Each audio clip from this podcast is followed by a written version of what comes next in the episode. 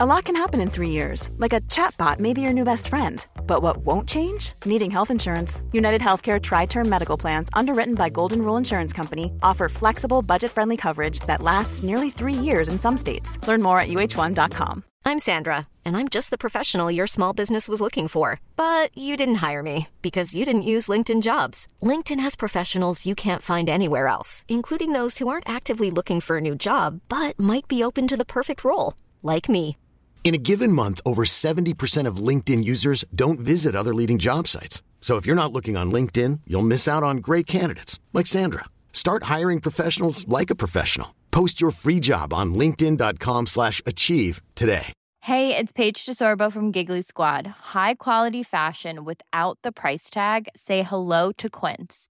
I'm snagging high-end essentials like cozy cashmere sweaters, sleek leather jackets, fine jewelry, and so much more. With Quince being 50 to 80% less than similar brands. And they partner with factories that prioritize safe, ethical, and responsible manufacturing. I love that. Luxury quality within reach. Go to quince.com slash style to get free shipping and 365-day returns on your next order. quince.com slash style.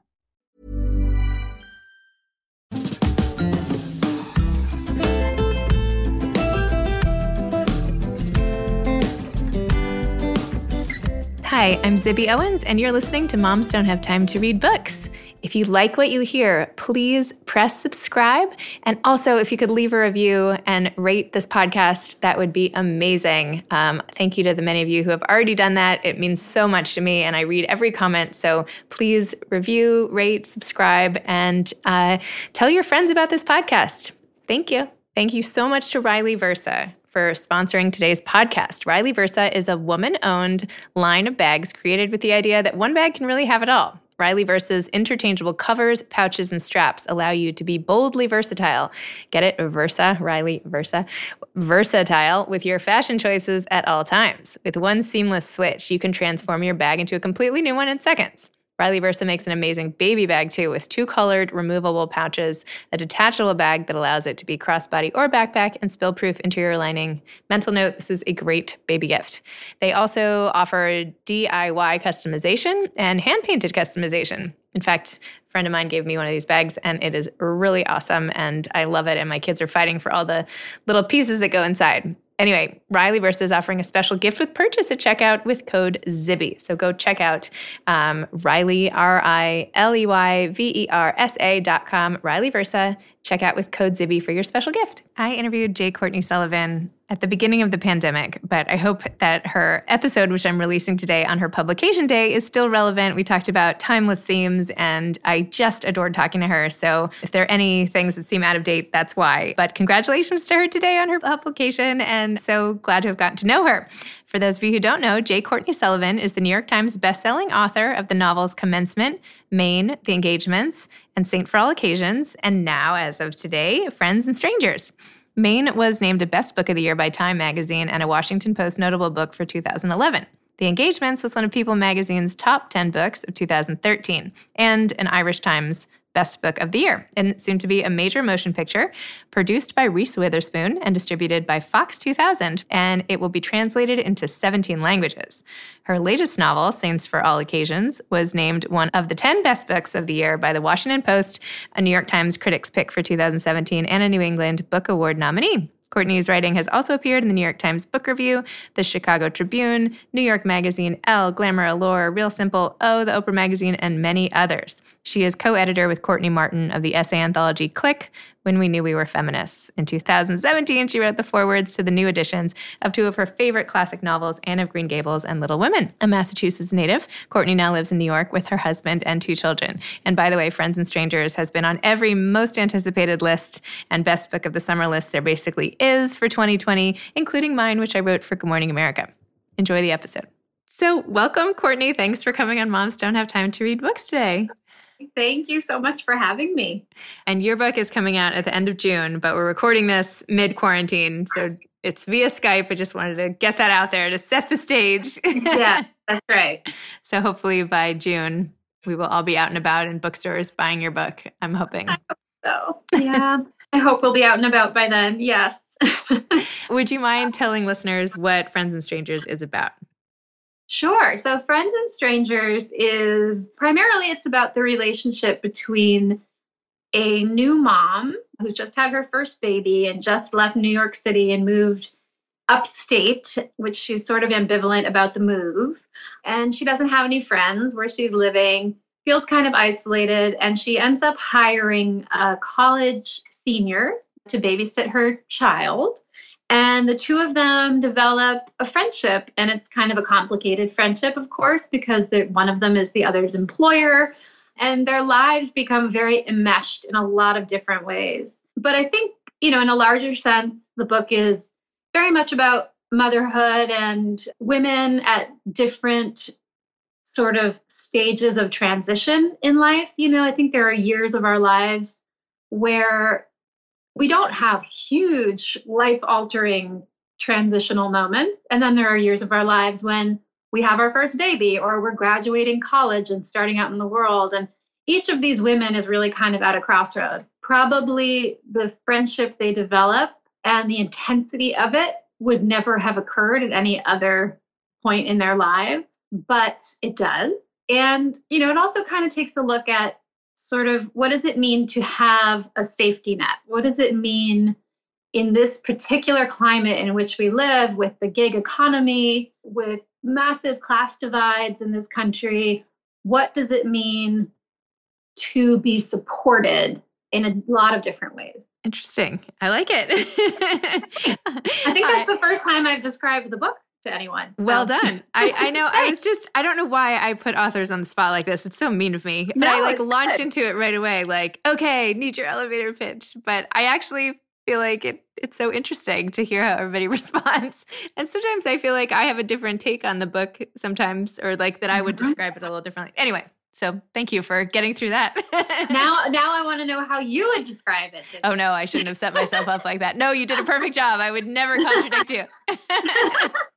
I have to say, reading it, I was like, Courtney is in my brain. Like, these are the things that I thought when I had a baby at home, and just you tapped into that feeling so well. Like, from the very beginning of like wanting to like hate your husband because he's not helping, but you don't really hate your husband to like, you know, how are you going to deal when the baby, like, what if the baby, what if you do something wrong and the baby stops breathing? Like all the fears and all the common feelings, yeah. just like, boom, you were like right there and like the type A momness and like clinging to your social group and all of it. So, how the people who have babies like six weeks older than you are the prophets in your life. Mm-hmm. You, yeah. I mean, how how old are your? You have tell me about your family situation and how much this book parallels reality, if at all.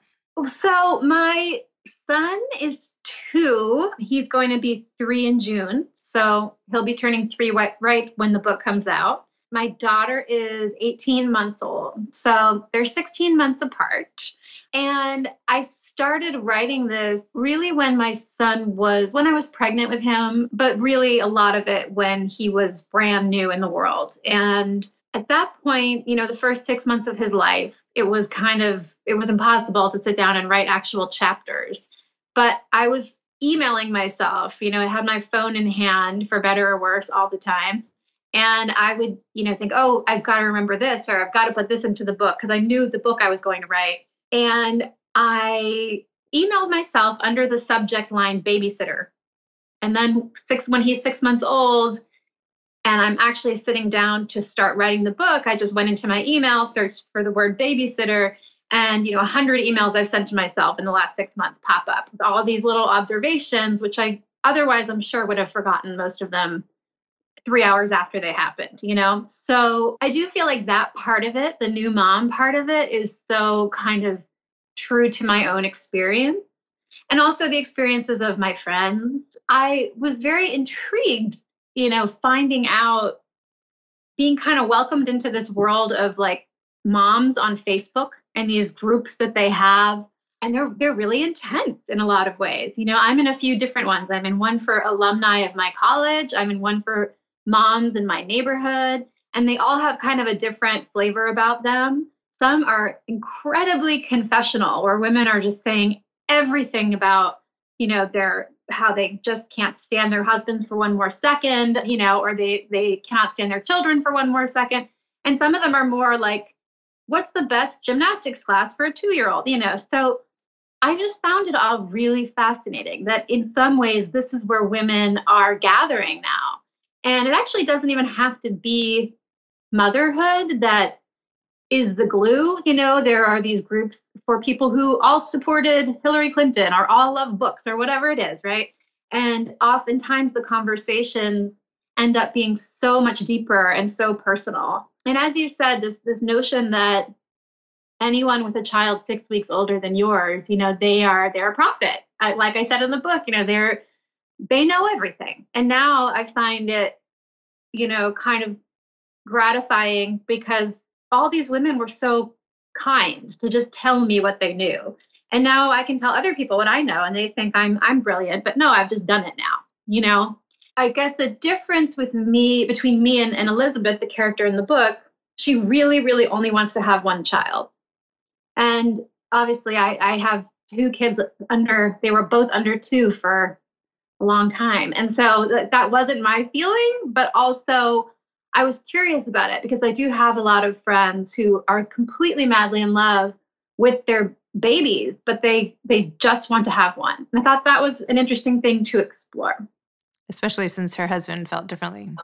Yeah, and that's a huge thing, right? Because you know, marriage marriage is also something that gets really sort of explored and, and dug into in this book. And it's kind of if you're looking at marriage from a distance, you know, when you're younger, when you're the the age of Sam, the college age babysitter, it's kind of like, well, you just love someone and you, you, that's it, right? But actually there are all these intricacies that we have to work out with this other person, including the most important details of our lives, such as how many children are we going to have? And when you have different strong feelings about that, it's very tricky. And I also think people sometimes don't know what they want about ki- until they start having kids. Like I oh, have a lot of friends who were sure they'd want to have tons of kids, and then they had a kid, and they were like, "No, no, no, that's good."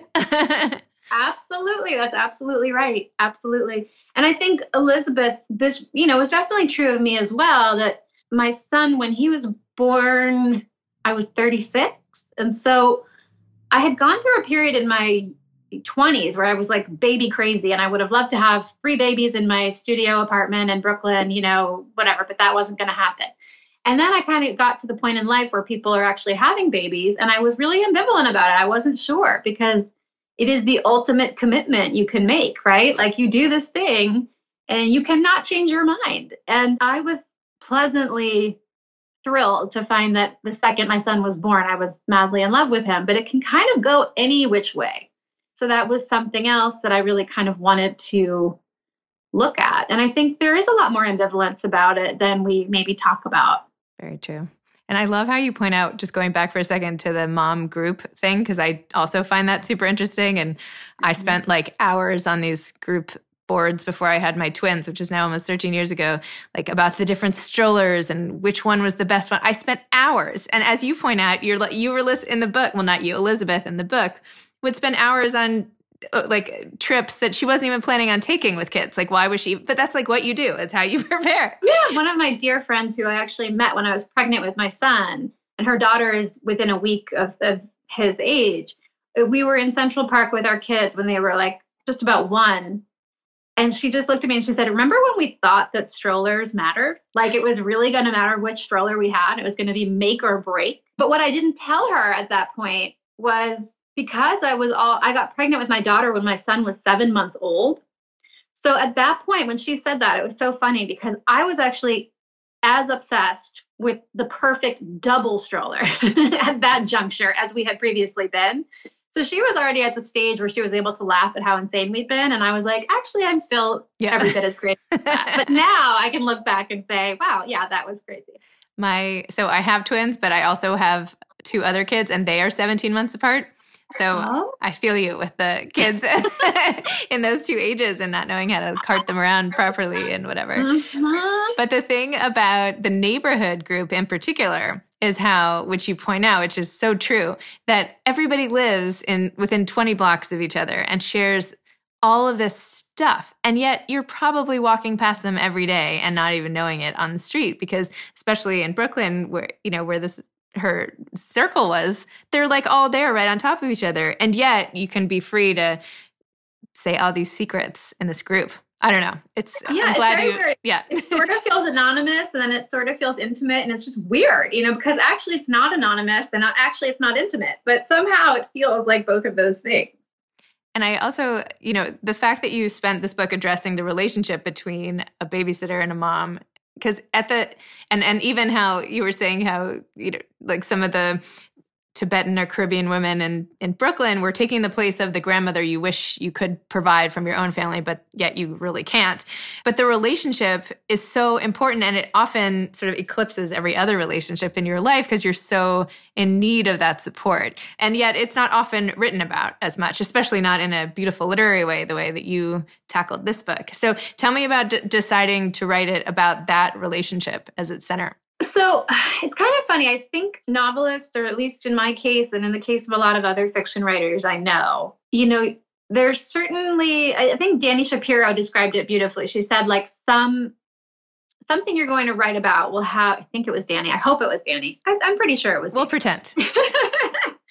she said that there'll be a certain shimmer around something that lets you know, oh, I'm going to write about this. You know, this is something I'm going to write about, but it might not always be the moment and a lot of times you're kind of putting something in your pocket for later and saying, I, I know I'm going to write about this, but I'm not ready yet, or it's not the right time, or whatever. And so I think it was probably six years ago, five or six years ago, the relationship in the book is very, very loosely based on the relationship I had as a senior in college with this woman whose children or baby I, I nannied for. And I went to Smith in Northampton. I was. A lot can happen in three years, like a chatbot may be your new best friend. But what won't change? Needing health insurance. United Healthcare Tri Term Medical Plans, underwritten by Golden Rule Insurance Company, offer flexible, budget friendly coverage that lasts nearly three years in some states. Learn more at uh1.com. Hold up. What was that? Boring. No flavor. That was as bad as those leftovers you ate all week. Keke Palmer here, and it's time to say hello to something fresh and guilt-free. Hello Fresh. Jazz up dinner with pecan-crusted chicken or garlic butter shrimp scampi. Now that's music to my mouth. Hello Fresh. Let's get this dinner party started. Discover all the delicious possibilities at hellofresh.com. This episode is sponsored by BetterHelp. Sometimes we all have stuff we need to get off our chests. Even if we don't think it's interfering with our daily life, there are some things you just haven't processed, be it grief or trauma, eating disorders, anything. It might be time to work on those things, and I have a solution for you therapy. Online therapy by BetterHelp. It's designed to be convenient, flexible, and suited to your schedule. I took the brief questionnaire online where there were, I don't know, 20 questions. It didn't take long at all, maybe three minutes. And then I got matched with a therapist who could help me work on whatever.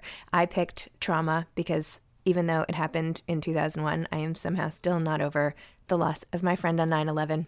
And it is what it is. BetterHelp is going to help. And I am so excited, especially because with my special code, instead of $80 a month, it is 10% off, $72 a month, which is so much less than traditional therapy. And you'll get a perfect therapist for you. There are 35,000 therapists to choose from, so you'll find the right one. Get it off your chest with BetterHelp. Visit betterhelp.com slash moms don't have time today to get 10% off your first month. That's betterhelp, H-E-L-P dot com slash moms time. I was there to give a reading several years ago. And I think this woman really put me kind of on my path to coming to New York City, becoming a writer. I had all kinds of terrible plans for myself for after graduation. And she was sort of like, well, maybe you should think about this. And so, you know, we fell out of touch as you do with people like that. And, but now it was many years later, I was back at Smith to give a reading.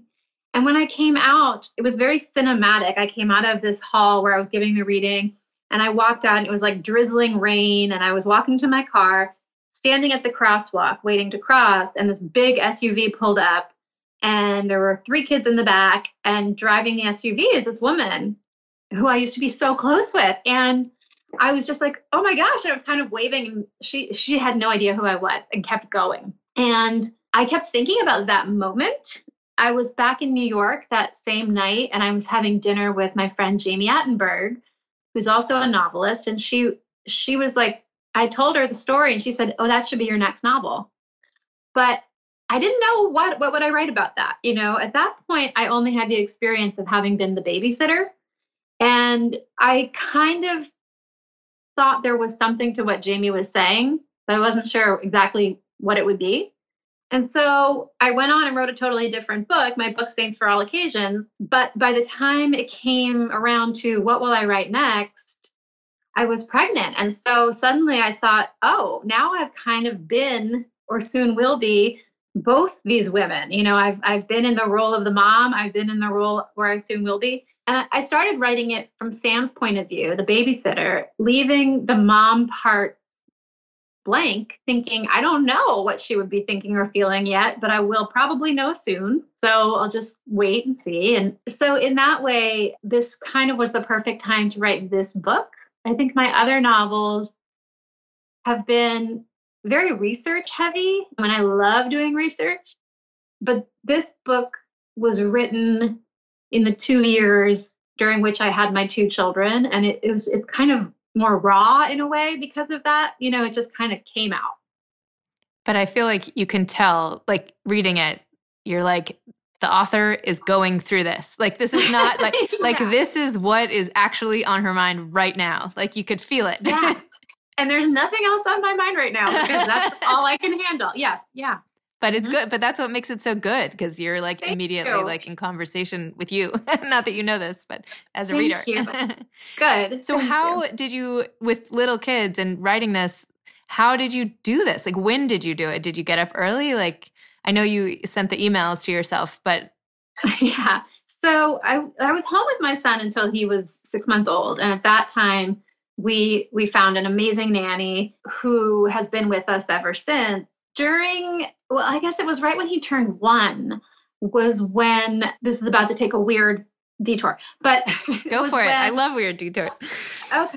So, right when he turned one, which was June of 2018, was when the Trump administration started separating families at the border. And I was, I had a one year old and I was five months pregnant. And I, like, I just couldn't bear it. I mean, no, none of us could bear it because it was horrendous. But there are so many things that we can't bear, but we do, you know, in the news all the time. But then I feel like something will jump out at you and you're just like, no, I can't, I can't stand it. And I, I felt like I had to do something. And so I got involved with a group called Immigrant Families Together, which was started by a mom in Queens. And we're all volunteers. All of us, besides one, are, are mothers. We're all women. And we just started bonding moms who were in immigration detention centers out, raising money to bond them out, bonding them out, getting them reunited with their kids, and then supporting them on an ongoing basis with legal, with housing, with medical, all that stuff. So that work actually sort of became my full time job. So even though I had a nanny with my son and then with both my kids so that I could be writing, it just as it turned out, I spent most of my daytime sort of business hours when people are at work talking to lawyers and, and talking to realtors and going, you know, all doing all kinds of crazy things all the time for immigrant families together. And so what I ended up doing was writing this book really in the middle of the night. I, I like, you know, when you have babies, like there's this adrenaline, right? And so when I finished this book, I was just like, oh my God, I am so tired. but I hadn't realized, I somehow hadn't realized until then. So basically like, you know, come home at five, our nanny would go home. I would I would be with the kids till bedtime. They would go to bed.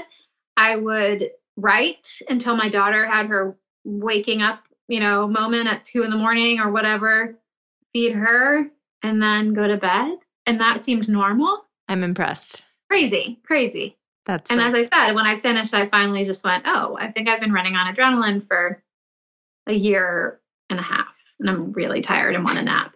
but now I will not get one because we are in quarantine with no childcare. yeah. yeah. So if you tell me you're writing, are you writing another book now in quarantine? If if you can pull this off, God. I will like bow down. Like, God no. But what I am doing is I am doing that email thing again. I think I'll I'll always do that. And I was actually just talking to a class, a fiction writing workshop that a friend of mine leads actually at Smith. And I was supposed to be there this week to talk to her class, but of course they're not there. So we did it over Zoom. And I was telling the students, you know, because they are concerned, as I think writers at all levels are, about the fact that they want to be writing, they want to be productive, but they just kind of can't be. And I was telling them, like, there are just these times in life when you can't be for whatever reason but you can find these little ways to keep it alive or keep the story alive. For me that's that email thing has really done the trick. So i'm doing that again with this book because i think when you're writing a novel you know the whole world you kind of see it through the lens of that novel. So you little things happen and you think oh that might be good for that character or i should put that in here. So i do have a rough idea of what i'm going to write next but i haven't actually sat down and written anything. I love that email idea because I'm also I also am like, well, this I won't forget. This is so funny, or this is like so perfect, and then of course it's gone. I know, right? It's crazy. It's so bad. I try to do it too with like what my kids say. I try to write down what they say in a notebook, but inevitably, if it's written down in a notebook, I I'll go like weeks and weeks without writing anything, and then, like you said, I don't remember what the heck it was. do you can you give any general like teasers as to what this book might be next? Usually I would, but I feel like I shouldn't because it's very weird and I don't know if I'll actually stick with it. no problem. So what other advice, like what other advice did you give to the students? What advice would you give to other aspiring authors? Well, I think, you know, the what advice would I give?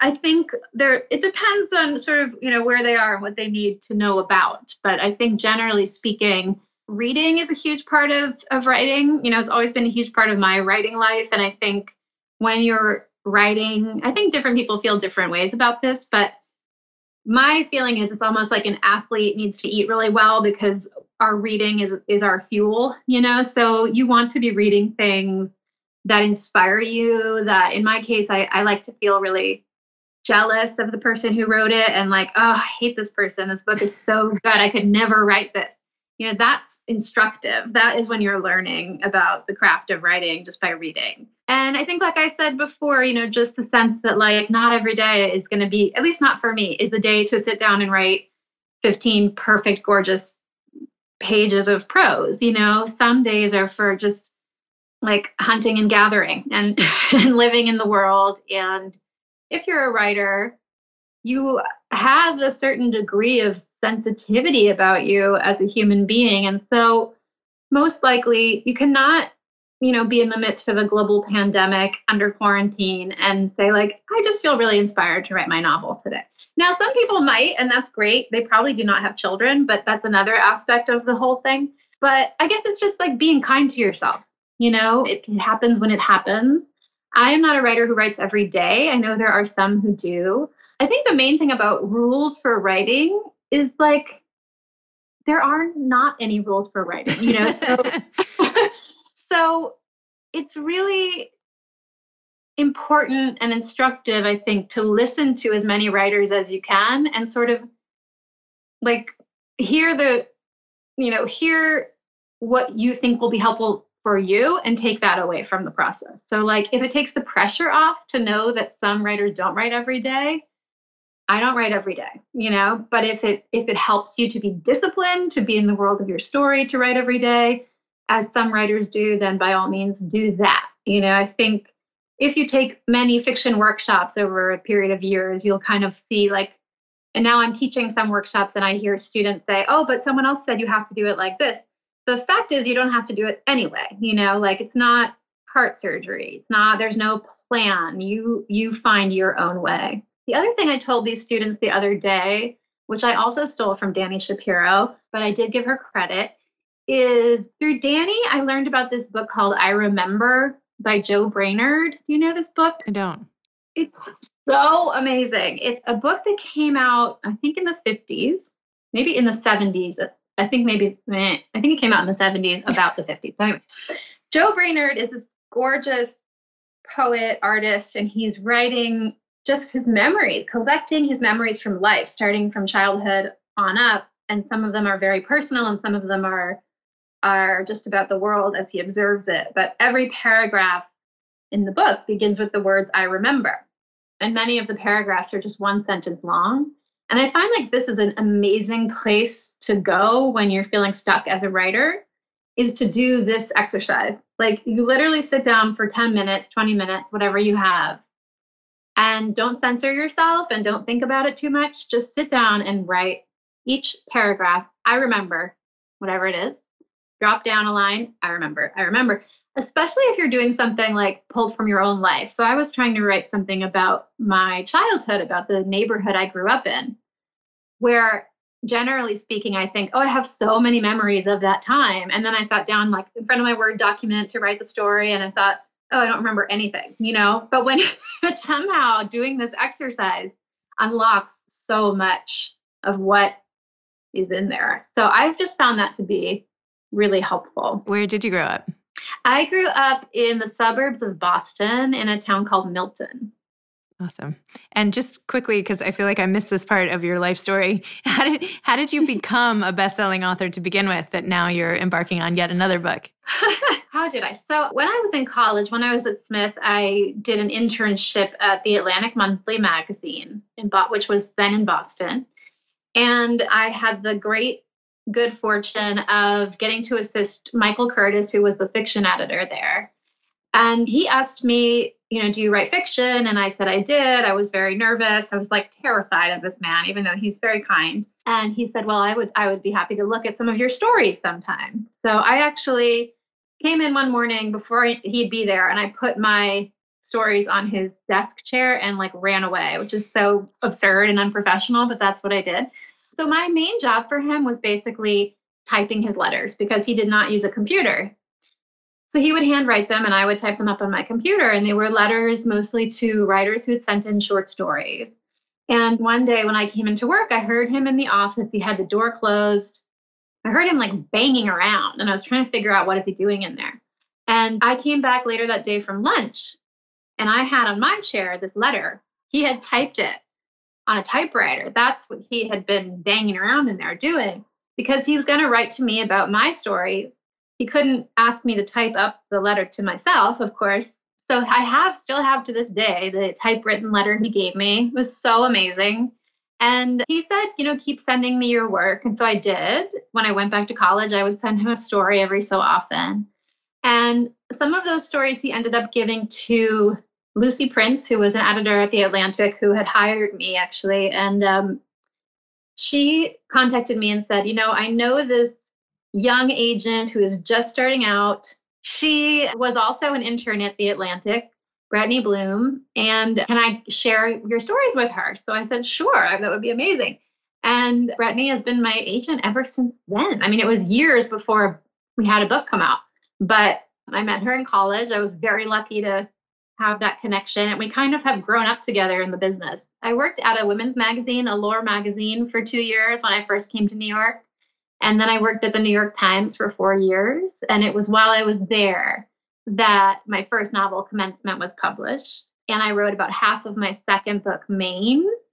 And then that was after I sold Maine, that was when I kind of started writing fiction more or less full time. Amazing. I actually met Brettne about a year ago and like love her. So I see why uh, you two have a great relationship. She's the best. She's wonderful. Well, thank you so much. Thanks for sharing your story with me and coming on my podcast. And I really loved your book and I'm really excited for it to come out. Thank you. Thank you. Thanks for listening to Moms Don't Have Time to Read Books. Please don't forget, subscribe, rate, and review this on iTunes. Tell your friends about it, spread the word. Thanks so much for listening. I really appreciate it. Thanks so much to Riley Versa for sponsoring today's episode of Moms Don't Have Time to Read Books. Thanks so much to Steve and Ryan at Texture Sound for the sound editing. And thank you to Morning Moon Productions for providing this fantastic intro and outro music. Thanks for listening. You could always email me at zibby at zibbyowens.com.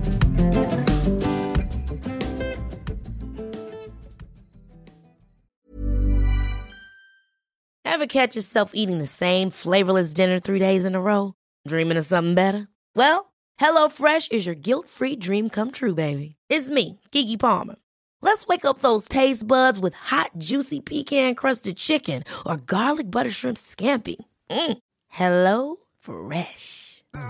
Stop dreaming of all the delicious possibilities and dig in at HelloFresh.com. Let's get this dinner party started. Hey, it's Paige DeSorbo from Giggly Squad. High quality fashion without the price tag. Say hello to Quince. I'm snagging high-end essentials like cozy cashmere sweaters, sleek leather jackets, fine jewelry, and so much more. With Quince being 50 to 80% less than similar brands. And they partner with factories that prioritize safe, ethical, and responsible manufacturing. I love that. Luxury quality within reach. Go to quince.com slash style to get free shipping and 365 day returns on your next order. Quince.com slash style.